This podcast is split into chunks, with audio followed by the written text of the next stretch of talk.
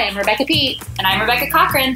And, welcome, to Woven, where we strive to be Christians living in the world with intention. And our prayer is that, to paraphrase Mary Zimmer, the Christ who knew Mary and Martha would show us the way of balance. Thanks, for listening. Okay, welcome back, everybody. We are starting a new series. Yes. I don't know what number episode we're on, but that's totally fine.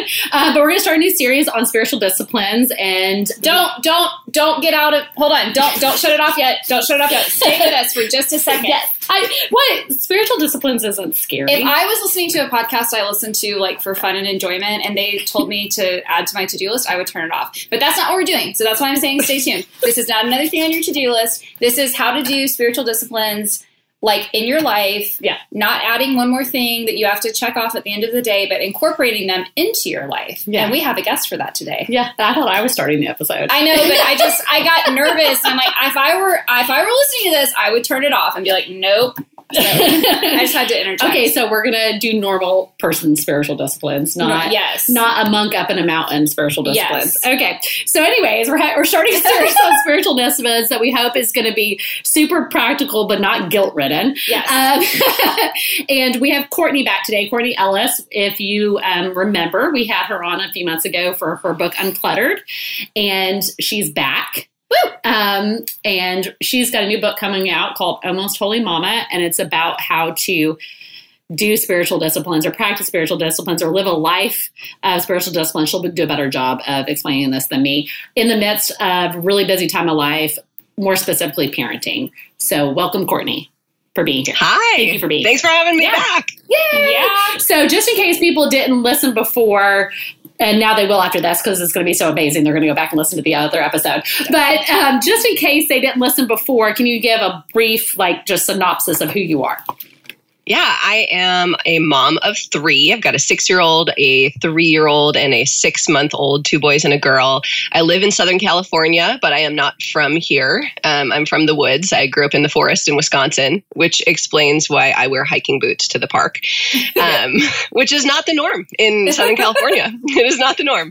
Um, but yeah, I'm a pastor. I work at a church, and that's another reason people might want to turn this podcast off because who is who is a pastor to tell you about spiritual disciplines? Right? I clearly have it all figured out. Uh, no, um, but I write books out of desperation in my own life. So I wrote Uncluttered because I was drowning in clutter, and I wrote Almost Holy Mama because I was in this season of young parenthood, and I was well, I'm still in it, and I was exhausted and I needed more Jesus. And so I would read these books on spiritual practices that were like, take an hour in quiet Mhm. prayer every morning. And I was like, are you insane? Like, do you know my life? I'm I'm getting up at 545 with a baby. And if I get up an hour before that, I will literally die. Yeah. Yeah. Um, so I just wanted I wanted to live this journey as a young parent that wasn't b- based on guilt. It wasn't based on exhausted striving. It was I know Jesus loves me. And how can I experience that love when I'm so tired my eyelids hurt? Mhm. Is there a way to find Jesus in the midst of Laundry Mountain and the never-ending nursing sessions and the the kindergartner who knows absolutely everything? Yeah. Um, I have where one is Jesus? Too. Yeah, yeah, yeah. So when she writes a book on doing spiritual disciplines in the midst of busy motherhood, she legitimately Yeah. can can speak to this because not only so you have three small children, but you and your husband both work as pastors, so super busy, Mhm. and you write We books, do. and you write books and blog and come on podcasts like this. So I mean, your life is legitimately busy. Um, and what I love about the book, um, we'll go into a second about more of why you wrote it. But what I love about the book is that you're doing it. Um, I love books that do this. I'm trying to think of another example of a book that does this. But like you're you've challenged yourself and you're like journaling it as you're t- doing these challenges, and so we get to see into like the ups and downs of it, which I Mhm. really I like that style doing it. Besides, instead of just saying do this, this is how you do this X Y Z. I like how Right. you're you're just like okay, so here's a day in the life of me while I was trying to do this, and we'll talk about it more when we get into the book. But um, I guess let's start with when we're saying spiritual practices or spiritual disciplines, what do we mean? Because a lot of people may think different things. So, what are you saying um, in the book about spiritual disciplines? How would you describe them? I would describe them so it's it's often used interchangeably spiritual practices and spiritual disciplines, Mhm. but I've grown to really hate the word discipline because I feel like that's my whole life. Like I should. I should exercise Yeah. more. I should eat better. I should XYZ. And so the Yeah. practice part I love because it's like you're not gonna nail it Yeah. ever. Um, but just keep showing up. So spiritual practices are ways of encountering god in our daily life. So it's there are literally dozens if not hundreds of them. Things like prayer things like reading scripture as simple as those things all the way to practices like the examen which i know you guys are going to talk about on a future podcast which is a way of um, going back over your day and realizing where god was showing up for you. Yeah. um, the, the high moments, the low moments, um, practices like celebration, practices like service, hospitality. Um, so almost anything we do as Christians is a spiritual practice in a way if we begin to invite God in. Um, practices like contemplation that I'd never really thought about before. What does it mean to just think about Jesus? yeah. Just open yourself up to Jesus meeting with you. Mhm. Um, So there is a whole range, and they are based in scripture. They are rooted in scripture. They started in scripture, and they've been practiced by faithful Christians for hundreds and hundreds and hundreds of years. Um, but we've kind of lost them a little bit in the modern church. So it's this idea of going back because God is so excited to pour love and grace and peace and hope into us um, when we start showing up. Um, an author I love described it as God wants to sh- shine the sun on you and pour the living water on you, but you've got to go outside. yeah. Mhm. Spiritual disciplines are a way of just getting up and going outside, and Yeah. then God does the rest. So how do we how do we get outside? Yeah. What I also love too is I feel like they're kind of like an intentional anchor. So, Mhm. um, like, so no matter how you do them, and that's what we're going to talk about in a second, is some ideas on how to do this in busy seasons. But no matter how you do it, it's like always something you can come back to. So it's Yeah. kind of like an anchor, and it's very intentional. Like we're just not flitting through life, and that's kind of where where I want to go next. Is as a parent, why is it important for us as busy moms who have a gajillion other things to do? So it, it may seem like we're just adding something else to our to-do list. Like what what is important? Why why how could this help our parenting? How can this help our relationship with God? Like why do we need to be intentional? Um, not not legalistic, but intentional about these things. Absolutely. Yeah, the intentional piece is is a great way to describe it because it's not I was going to read the Bible for an hour every day and I missed one day. So I failed and I might as well not even try, right? Yeah. It's this Yeah. intentionality of there are peaks and there are valleys, but we keep coming back to it, right? Yeah. We come back and God is there. We come back and God is present. We come back, we come back, we come back. And and that I think is the journey. And it's, it's the same with almost anything else in our life, right? We decide that um, one day, you know, one of my things I've been learning this year is how to put on makeup. Uh, Rebecca Mhm. Cochran, you would appreciate this. I'm not a makeup person, but I'm like, this would be fun for me to know. Yeah. But I'm gonna get it wrong, and I'm gonna have a week where I'm like not into it, right? Yeah, but you yeah. keep coming back, and you learn things, and you Yeah. grow, and you realize like dark ruby red is not my color. I tried. It was sad. It was a sad day. Uh, usually, my nine-year-old daughter tells me what makeup is good for me and what is not. Um, and, and it reminds me of your story yesterday when you tried to wear overalls. I tried to wear overalls yesterday, and Penny said, "You look like a minion," and I was like, "I do. I look like a minion." So, I like love our the no filter of kids. You know, I my know. son is like, "Mommy, it looks like there's a baby in your tummy." I'm like, "That's because you were in my tummy." yeah, I like that one too. That one's super fun. That's super fun when they say it out loud at the at the swimming pool. That happened to me It's last It's always summer. at the pool, Yeah. it's always very loud. yeah, it's super fun. Yeah, that's I great. hear about my big butt a lot. Yeah, that's awesome. Anyways, so I, I, in the first chapter of the book, you talk about that that you thought there was two real options for spiritual disciplines of being a parent. Either it's impossible or it's possible if I try harder. And then you go into what the third way is. So, what did you find out the third way was?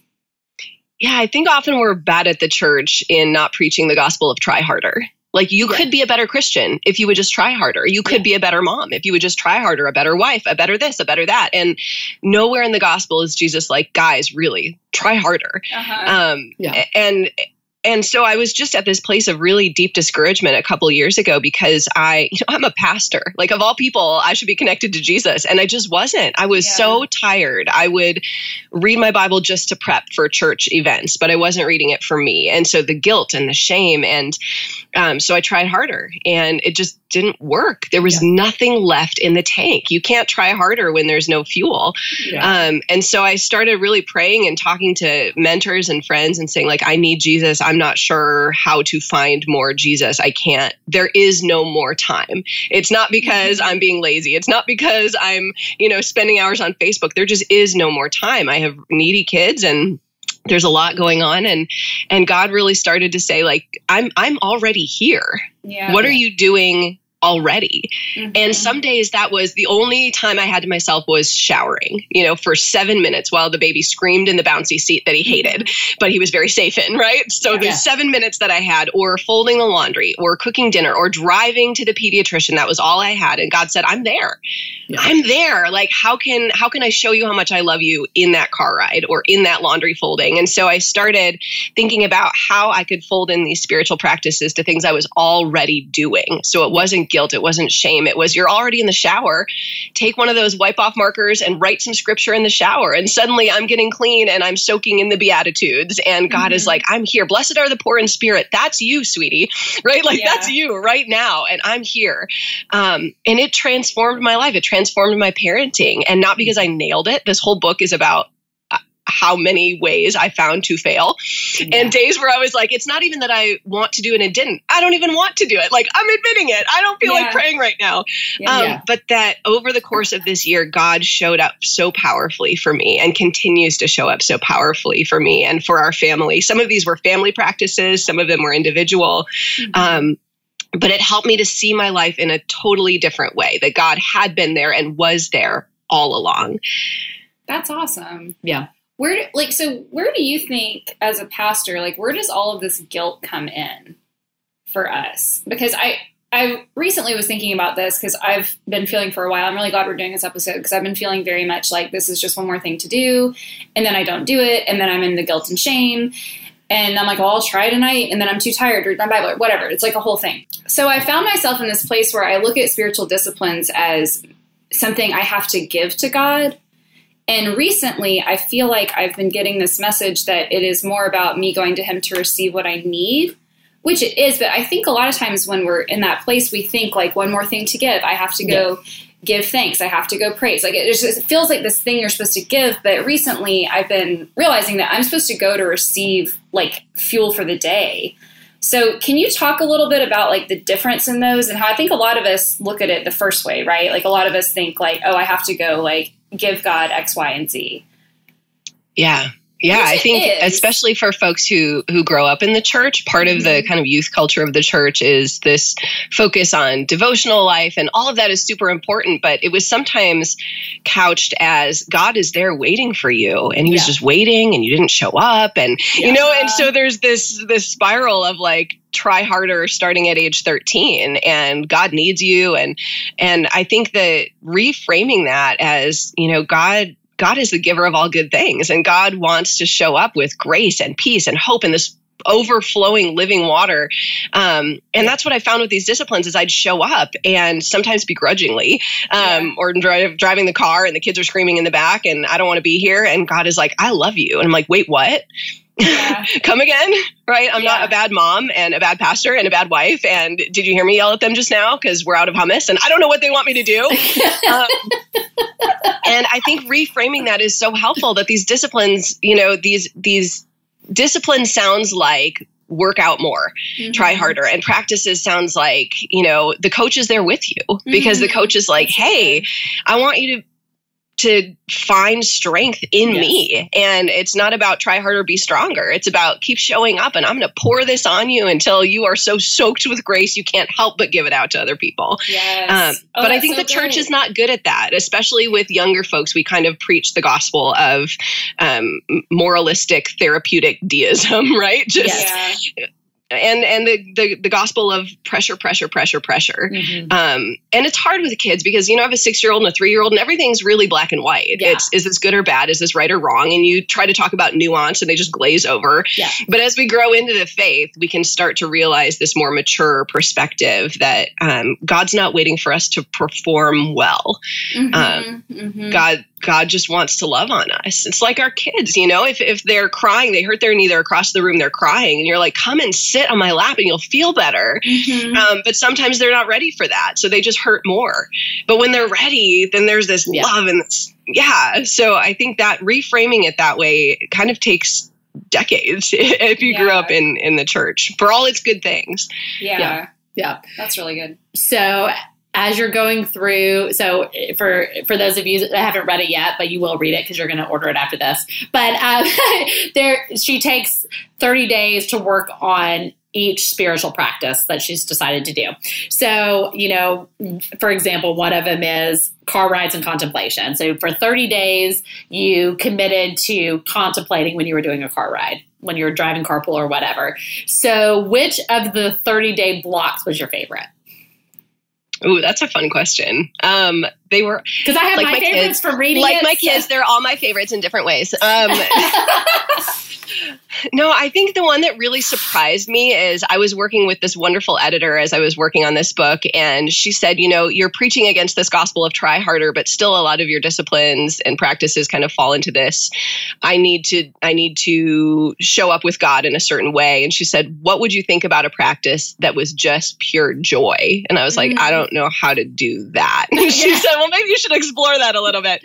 So the final chapter of the book is on the spiritual practice of celebration, which I'd never thought about and I don't do well. yeah. Um, and and it was really a challenge for me. And and um, it won't be for other folks who are good at celebrating and like that sort of thing. But I just have always had this kind of joyless perspective on Christianity, like try harder, do more, love Jesus, give all your money away, don't wear makeup because it's pretty and fun.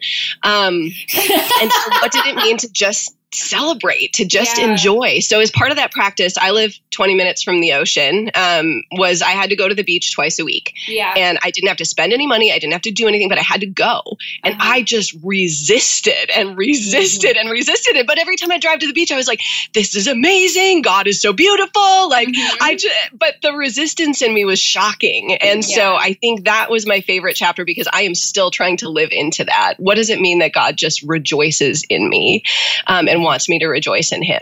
And I live 20 minutes from the ocean. I'm closer to the ocean than, my, than I am to the petting zoo my kids always want to go to. But we go to the petting zoo. we don't go to the ocean. Like, Right. what is wrong? yeah. Right. Yeah.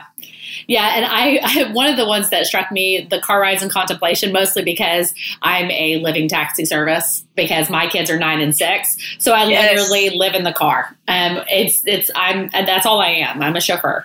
Um, that is the number one job description on my resume currently, and so I spend a lot of time in the car, and most of the time I fill it with like multitasking, right? So Right. I fill it with I'm going to finish this podcast, or I'm going to finish this book, or I'm going to make these phone calls that I need to make, and we're hands free, Georgia. I do it hands free. Um, but I, you know, I've got to make these appointments. It's the perfect time to make these appointments, or call my mom because I don't have any other time to call my mom. So I'm going to call her right now because Right, to check that right. off the list. You know, and so I loved what you said in the car as it got to place. You said something about you were worried it was going to be 30 days of nothing because Right. that's kind of how I feel with like if I chose to do that in the car. And I think one of the points of your book is like you don't. Everybody doesn't have to do it like this. Like Mhm. it Right. doesn't have to be car rides and contemplation. Your contemplation can happen in the shower or somewhere else, wherever you're. Yeah. You know? But like for me, it's so that's my problem with contemplation is it feels unproductive. Like Right. I'm a very productive orient production oriented Yes. person. So like reading my Bible makes sense to me. That's Yes. productive. Mhm. Like Check, even check, praying, praying. Oh, I sounded real Texan right then. Even praying,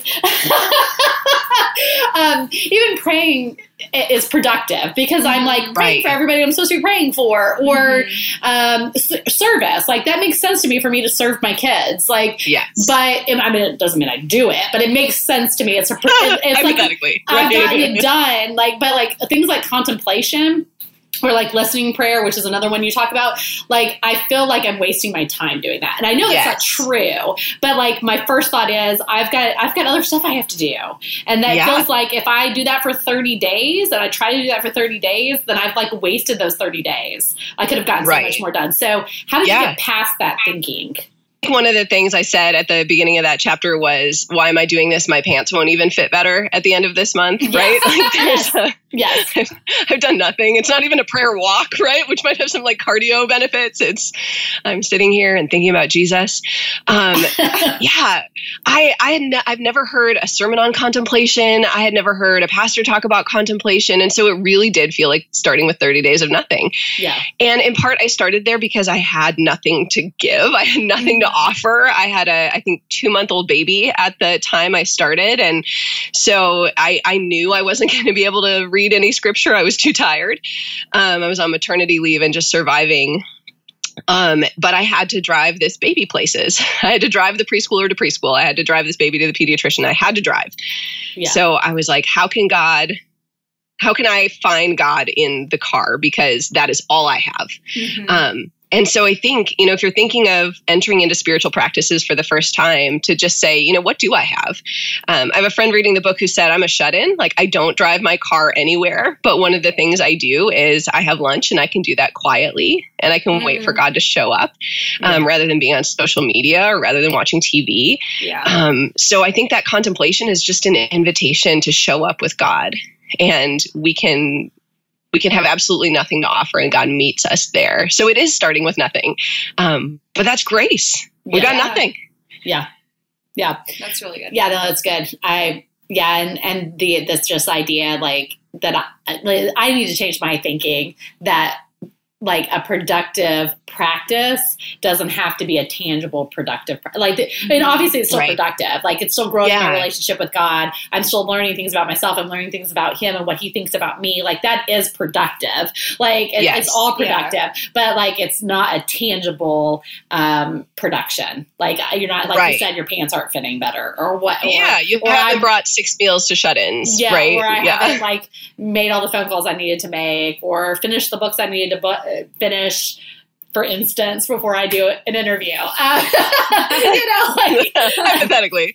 yeah and i think that was that was one of the reasons starting with contemplation was so great was because so much of my own spiritual striving throughout life had just been this try more do do more try harder and and contemplation is the opposite of that. And and so i didn't actually expect to see anything any progress really by the end of the month. And i didn't feel that there had been any progress. You know not the goal that the goal is always now i'm a spiritual giant but i wanted to feel like something had happened. Yeah. Yeah. and I remember talking to my friend Anna and my and my husband at the end of that 30 days and saying, you know, I kind of feel like this part of the experiment was a failure. And they were like, Are you kidding? Like we have seen a change in you.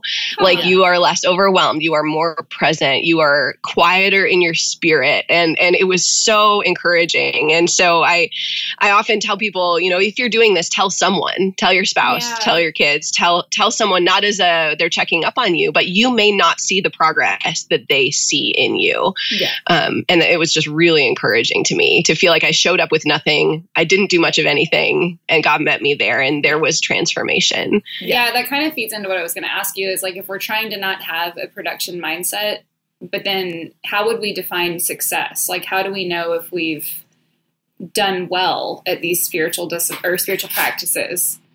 Right? Am I doing it right? Yeah. Is it? Yeah. I mean, that's the that's kind of the paradoxical question because it is just about showing up, but at the end of the day, we are doing these because we want to draw closer to Jesus. So, how do you measure that? Can you measure Yeah. that? Yeah. um, and I think you you can measure that ish, but it's it's a it's a soft measurement. So Mhm. it's a you know I would have said that snippy thing, but I didn't today. yeah, And tomorrow I might say it again. But hopefully over the course of twenty years, like God softens my snippiness because I keep showing up with Him. So I think asking those who know you the best Mhm. is a helpful thing. And I think asking Jesus is a helpful thing to kind of shine the light on you were here and now you're here. Um, but just realizing that uh, Micha, Micha Boyett wrote my foreword and she talks about parenthood as this mountain climb. Mhm. And you never realize because it just goes up forever. But at some point you turn around and there's this beautiful view that you wouldn't have seen from the base. And you, you have this moment of, oh my goodness, right? Like Yeah. I've I'm farther. I'm higher. Yeah. Um, Yeah. It's slow, but it's it's beautiful when you when you stop and turn around. That's really good. So another thing is, so one thing that struck me was you talked about service as being a spiritual discipline, and um, which I thought was kind of interested in a book about busy parenting because I think we're con- we constantly know that we're in service to to you know these little bosses like like Yes. we, I mean we we are Tiny dictators. these tiny dictator we wrote we we're definitely the servants of these tiny dictators and we're constantly serving in quotation marks Mhm. like we are constantly changing diapers feeding driving them places like we are serving them so that but service is a spiritual discipline so how do we practice the spiritual discipline of serving if we already feel like we're serving does that make sense does that question make sense? Absolutely. yeah Absolutely. It, it does. And and one of the reasons I wrote about service is because I was already doing it. So it wasn't let me do more service. It was how can I find Jesus in the Mhm. midst of what I'm already doing. And Yeah. I even relegated it just to one hour a day. It wasn't going to be because I'm serving my kids 24 hours a day. It was like, okay, we're going to do this at bedtime. The bedtime hour, which is the most soul crushing time of the day. If you have tiny kids, yes I was like, how do I serve my kids? And part of that was I was always tempted to have a lot of social media going just because I was so tapped out. I didn't even Yeah. want to like interface with them anymore. Like yeah I'm washing your hair with one hand and I'm on my phone with the other hand in the bath. Um, Yeah. So I, I shut off my phone. I put my phone out of reach and I just said, Jesus, like, how would you serve my kids? Mm. And Jesus wasn't a pushover. You know, Jesus wasn't Yeah. an enabler. So when my then four year old was like, I don't want to brush my teeth, I was like, but I'm going to help you learn to brush your teeth. Like the goal was not do everything for everyone.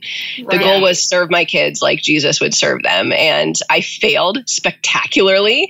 Um, but it was also so helpful to realize that Jesus was also there in that bathroom, in that bathtub, when my kid was melting down about having to brush his teeth again. Because we do that like every day, right? We brush our teeth. Um, that Jesus saw me in the midst of that. Um, so the goal was not service and martyrdom, right? We kind of can get in that mindset as parents, like, let me just do this for you too, and this other thing for you, and aren't you appreciating me yet? The goal was to remember that Jesus was there um, and to serve as he would serve. And it was a tremendous challenge. And, uh, but I was already doing it. I just wanted to remember that Jesus was there. Yeah, yeah. I liked what you said about because I think I, I- we all say this, and I feel like every church says this. I um, that we need to be the hands and feet of Jesus. Yeah. um, and how that's Jesus still has his hands and feet. He rose in his body. Like he still has them. So I thought I love that you were like Jesus is Jesus. It's They not- belong to him. We have our own. yes, Yes. yes. So it's not us. It's not us being Jesus. It's us being us, eh, but Jesus through us. I thought that was a really good distinction. Can you talk about that just a little bit more?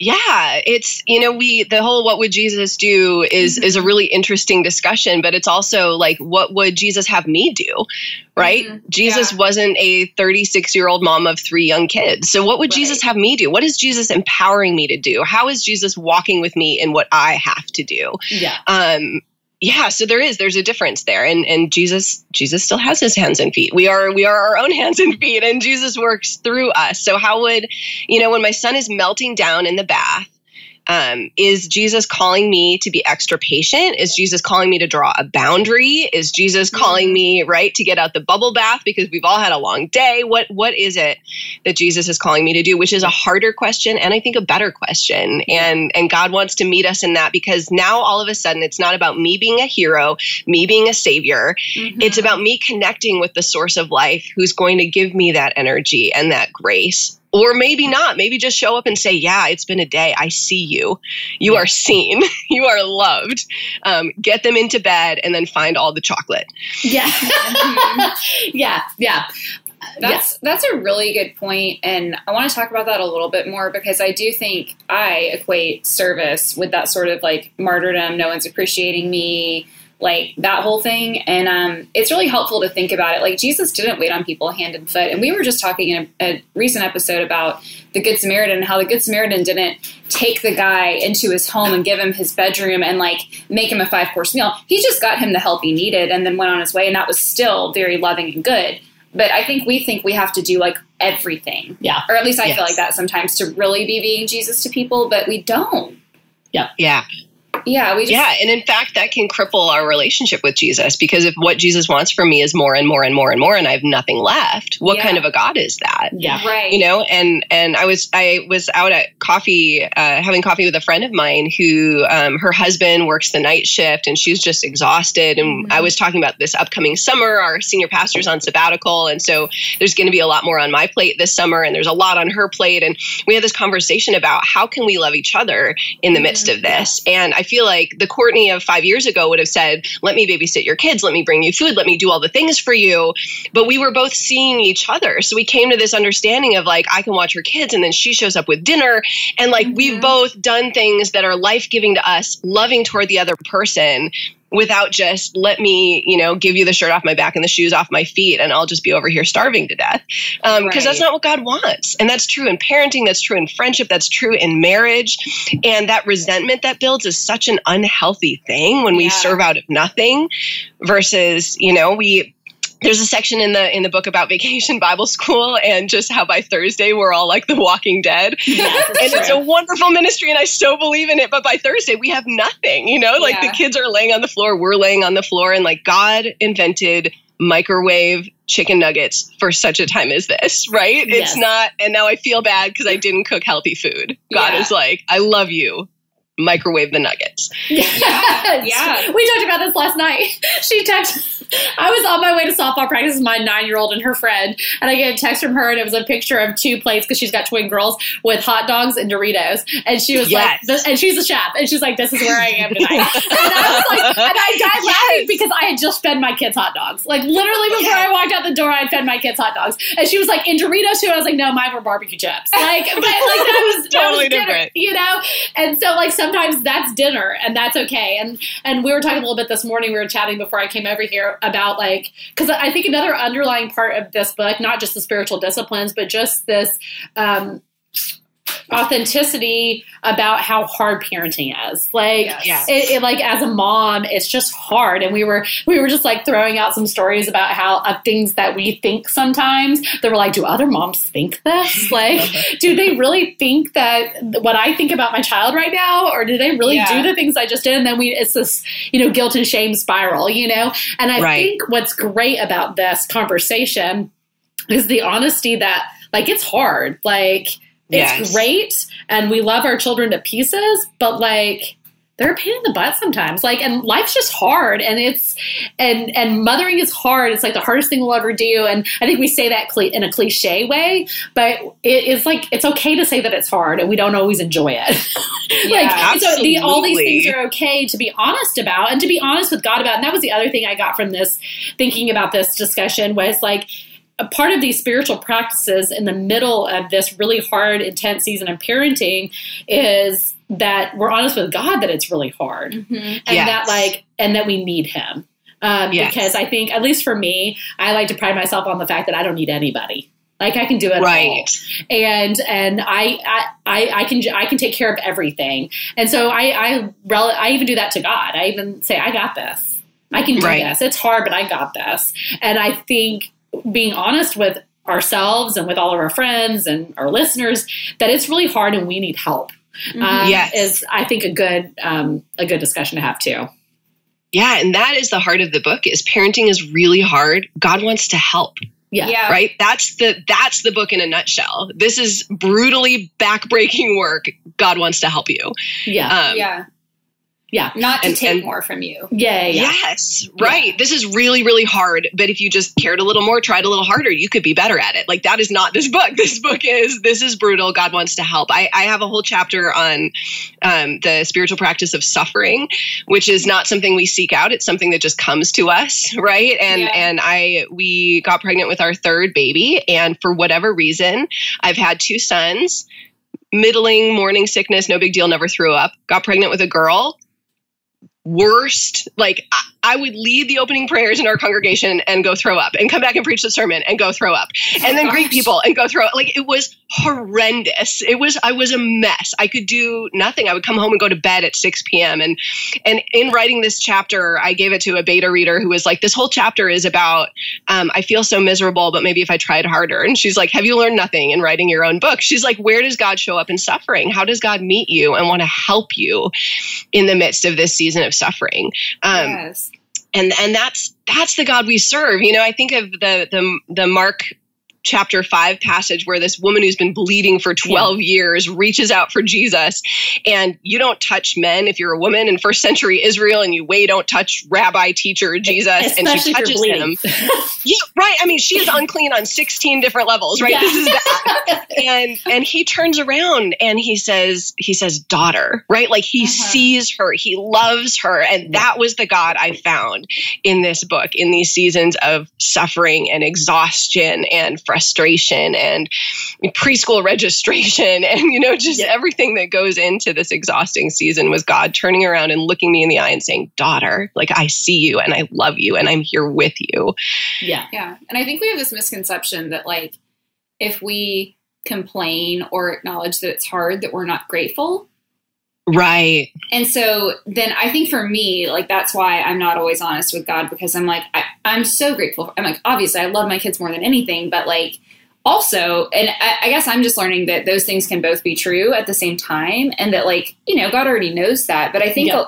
I think culturally too, it's like sort of this thing like, well, some people can't have babies. Well, some people, right? And then it's like we we're not honest about our struggles because yes. we think people are going to judge us or think that we're not grateful or like whatever. And well, we tend to, I, I think, um, prioritize suffering or yes. Um, yes. rank su- rank is the word I'm looking for. We yeah. rank suffering, and so yes. so I think somebody could hear hear this or read start that chapter and be like, "Well, I'm not suffering. I mean, I didn't sleep at all last night. I haven't slept in like three months, but I'm not suffering because I didn't lose a baby or my parents didn't just die or I'm not going through cancer treatments or whatever. And yes, there are more intense seasons of suffering than other others, but like parenting is hard. And I, I think it's hard for people to say that like they're suffering in parenting because then it sounds right. like um, like you said, that we're not grateful. Mm-hmm. But it, it, it is hard, like, and it is a form of suffering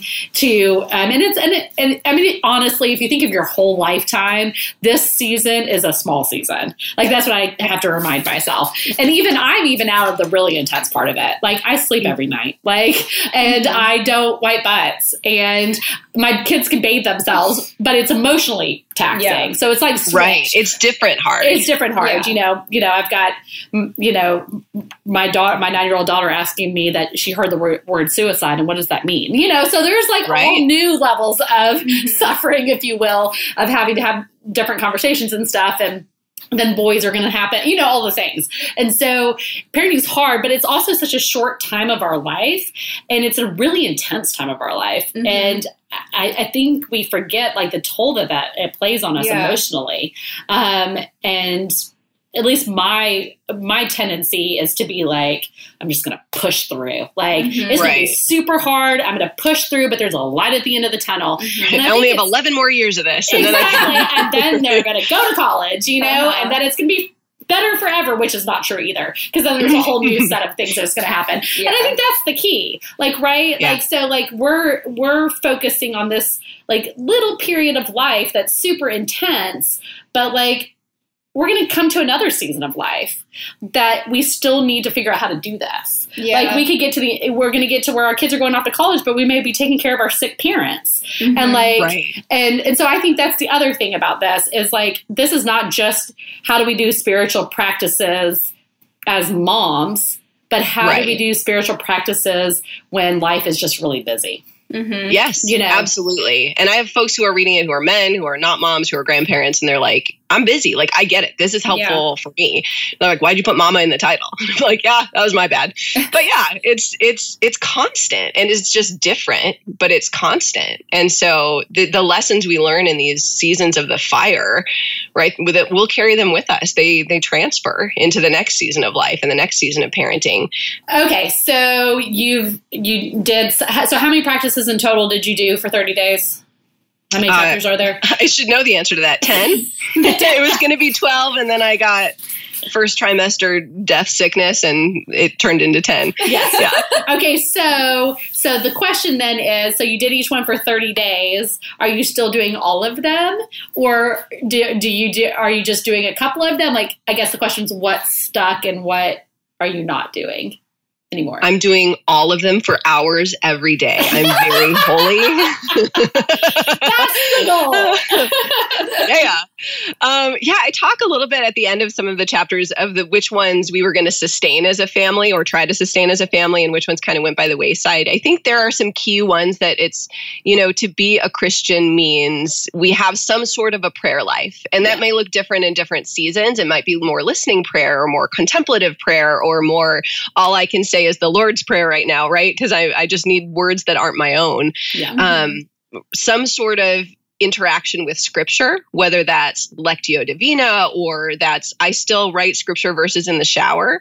And that's my that's my time. And so slowly those scriptures become a part of me. But in busy seasons, it's the same scripture in the shower for two weeks, you know, which I think God uses that. God is like, clearly, you need more time with this. So here it is. Um, but other practices have kind of come and gone. Um, the the spiritual discipline of suffering is not on my plate right now. I'm so grateful. I know it will come back. Life is long.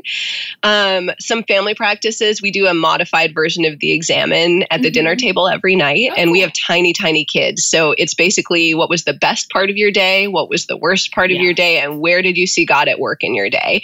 Um, it is that simple. And the three year old doesn't get it at all. But the six year old loves it and looks forward to it. Yeah. And we learn things about each other and about God. Um, so I think it it will largely depend on where your life is. I think prayer and the use of scripture are something for every Christian.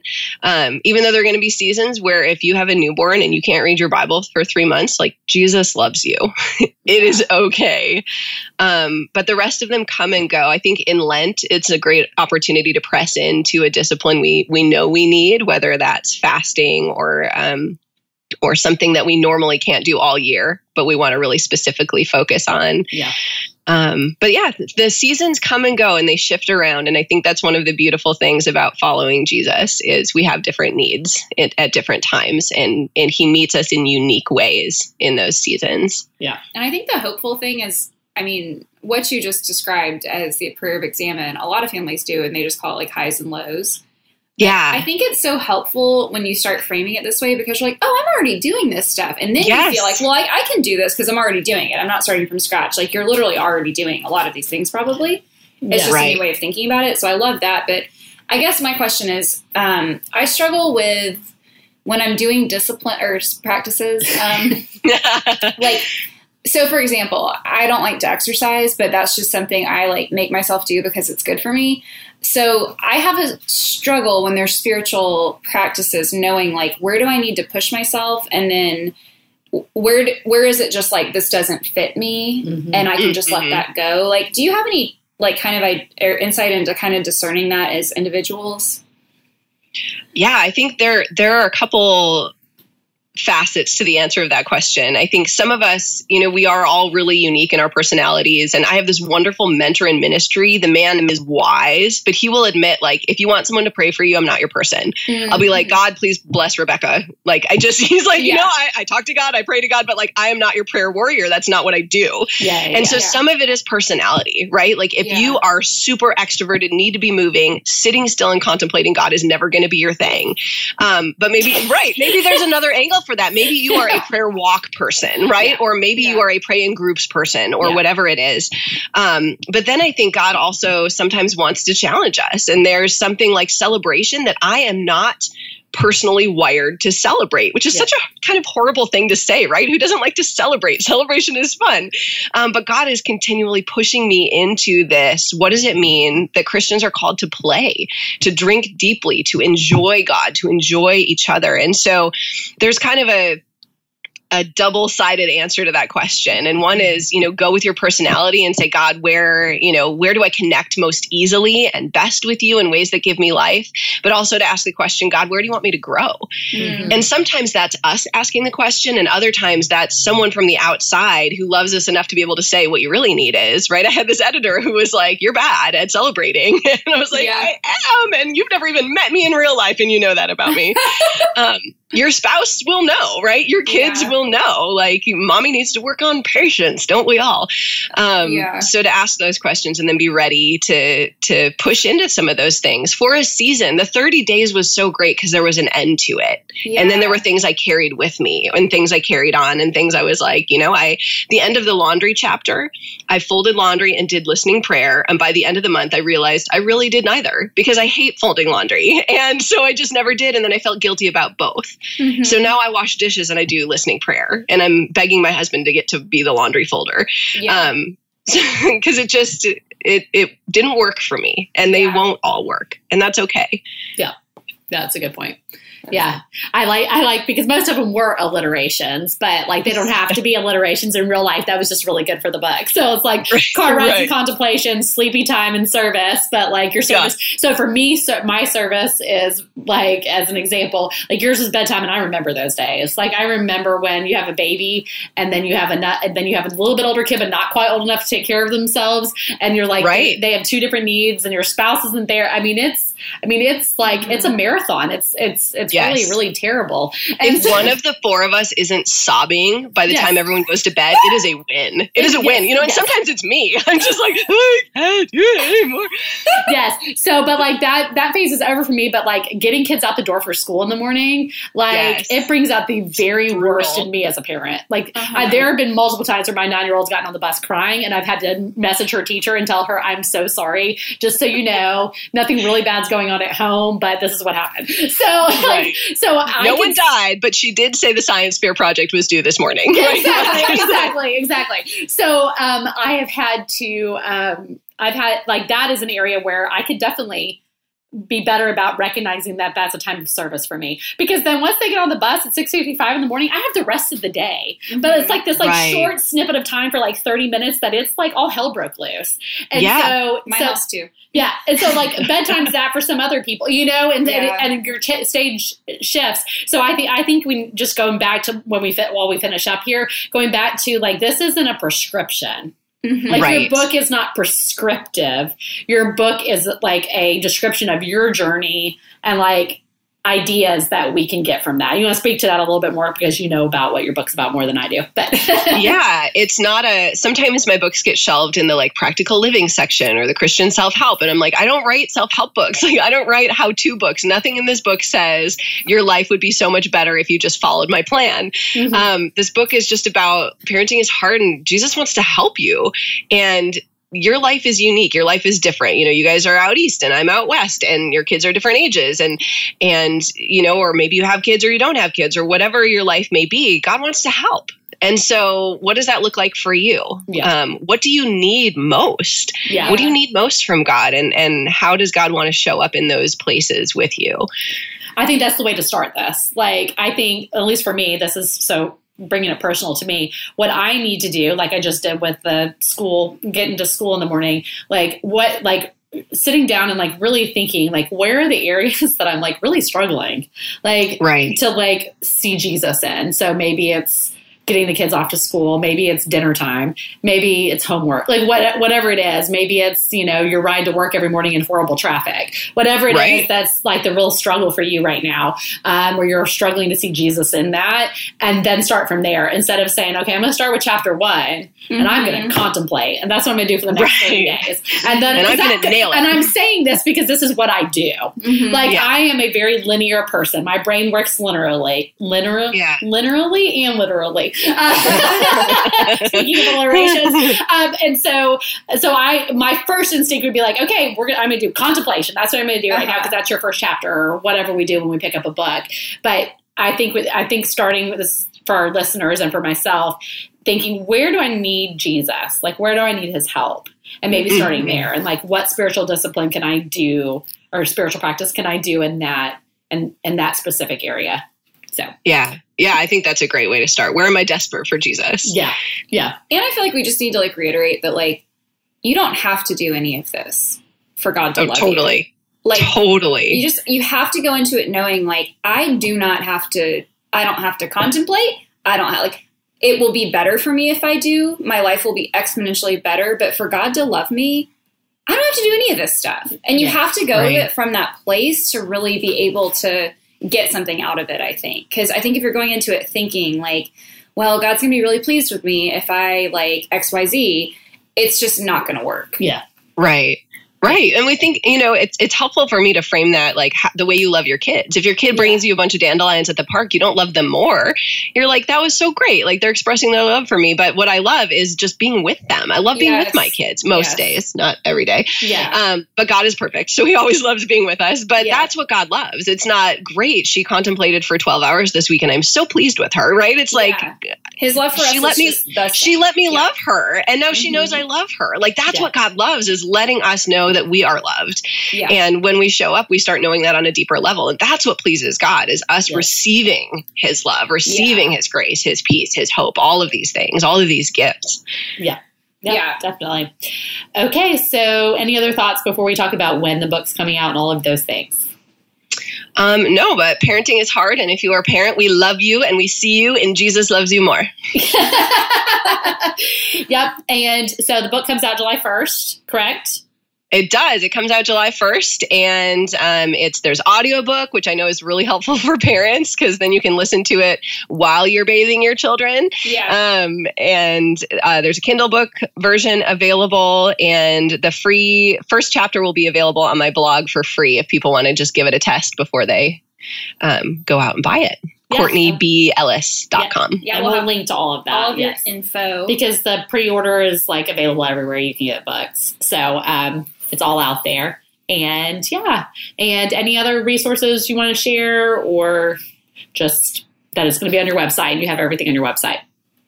Uh, yep, it will all be on my website, but you should all listen to Woven and tell all your friends because it's amazing. You're so sweet. So we were having this conversation yesterday about how like it's really great and we don't expect the people we interview to listen to us like religiously so i mean that's not our expectation i mean we would like that but it's not our expectation but it's still surprising to us when people do listen I'm surprised when anyone listens. Like when someone's Yeah. like, I listen to your podcast, I'm like, you do? I feel that about my blog. People are like, because you wrote that. I'm like, oh, I did. And people read it. And now you know things It's about like me that I wasn't really happy with the whole public knowing. Like, why did I do that? It's like you just think with these things where they just go out in the world and you're not physically like giving it to a person, you're just like, it's like we know we can see numbers and we know people listen and we know like how many people are downloading, but it still just Yeah. shocks me that anyone like listens to it. So thanks, Yeah. you guys. It feels like this separate realm. The internet just feels like there's this other world over here where some alien people are listening and reading and clicking know, and right? whatever. Okay, I want to do one fun thing before we wrap up. do Okay, it. So we were talking about service, and I think mm, if I'm thinking about myself, but also other parents, I think dinner time is just a challenge on so many levels. So Yeah. can we walk through a dinner scenario with Jesus right now? A dinner yes, scenario with Jesus. it. Okay, who's Jesus? Who- i'm not jesus Courtney's Jesus. No. I'm gonna be the kid because you definitely i definitely don't need to be the chef you're the chef well, okay, so I'm just curious. Like, we don't have to actually role play. Um, that would get really awkward because I don't think any of us are theatrically inclined. But, um, but just okay. So, like, so here's what I come into dinner with. I'm like, you know, I'm supposed to offer you healthy food. My job is to offer you a balanced plate, and if you don't eat it, fine. But it's tricky, right? Because it's like part of you is like, I went to all this effort, and now you're wasting money, right? Like you're wasting food. You're Yes. you're just being a punk. So like, what like. Jesus does call us to set boundaries, right? Like he calls us to discipline. He doesn't call us to just let our kids be punks at the dinner table. But like, what are Right. some? I don't know. I'm trying to think of like some examples for our listeners that would be. no no i think this is this is a good scenario i think every parent can relate to this Yeah. So, like, my kid literally. way, whoever said keep offering healthy foods and your kids will eventually eat them, I have just thrown thousands of dollars of broccoli away. Like there's no I've been doing it for years and still no one's eaten it. So I'm like, you know, I think they're they're connected to big broccoli or something. The people who write those posts. I want it, is, it is a lie, friend. it's like a, a political action committee. yeah, Broccoli. like big pharma, but it's broccoli. Yeah. it's true. And the reason I know it's psychological is because my kids literally, as we said, had hot dogs and Doritos and refused to try a Dorito. And I was like, it's a Dorito. Like you like them and you beg me for them, but because they're on your dinner plate, you don't want to eat them, Right. right? Yeah. So I guess I'm just trying to think through because I mean I think a lot of it is like we kind of feel rejected when our food is rejected, or like when we've done something for someone and they're like, "No, thank you." Yes. Yes. It, it makes you feel rejected, and then you're kind of dealing with this whole like. And then for me, it starts spiraling and like nothing I do matters. No one appreciates me. I Right, do right. you, and you don't care. and it's I the do- end of the day, so all your Yes. reserves are depleted already. Yes. So like I just am curious, where does Jesus meet us at the dinner table where we are just like what do you think he's saying to you? I'm curious too. What do you What do you need most in those moments? Like, how are you feeling? rejected Right. and defeated.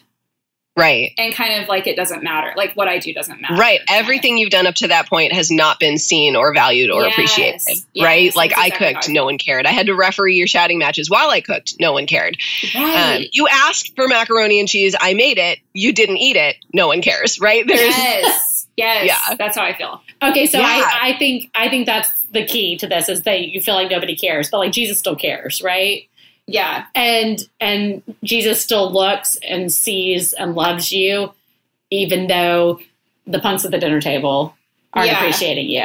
So I think it's just this con- and Courtney can expound on this, but I think it's just this constant reminder that, and I have to tell myself this because all of my worth is tied to what I do Mhm. and people are appreciating what I do. Like I want people to appreciate what I do, and if they don't, then I'm not worthy. Mhm. And so Right. I have to like separate myself from these minions at the table Mhm. and say, even if they hate everything I ever fixed for them for the rest of Were they life, wearing overalls? and everything for the rest of, of their lives, their little bitty lives, if they never like it again, like God still looks at me and says, "You're a good mom." Yeah.